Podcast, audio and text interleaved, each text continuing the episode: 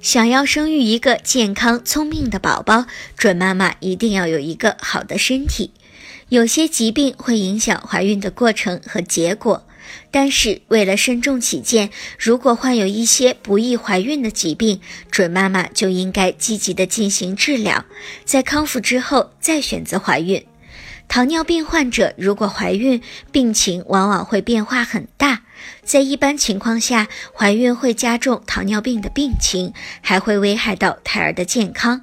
因此，糖尿病患者的病情程度不同，可能出现的情况也不同。如果是患有轻型糖尿病，不用胰岛素就可以控制住血糖，体质也会相对比较好，可以在正确的治疗下控制好糖尿病和血糖的情况下受孕。孕后也应该加强产前检查和自我保健。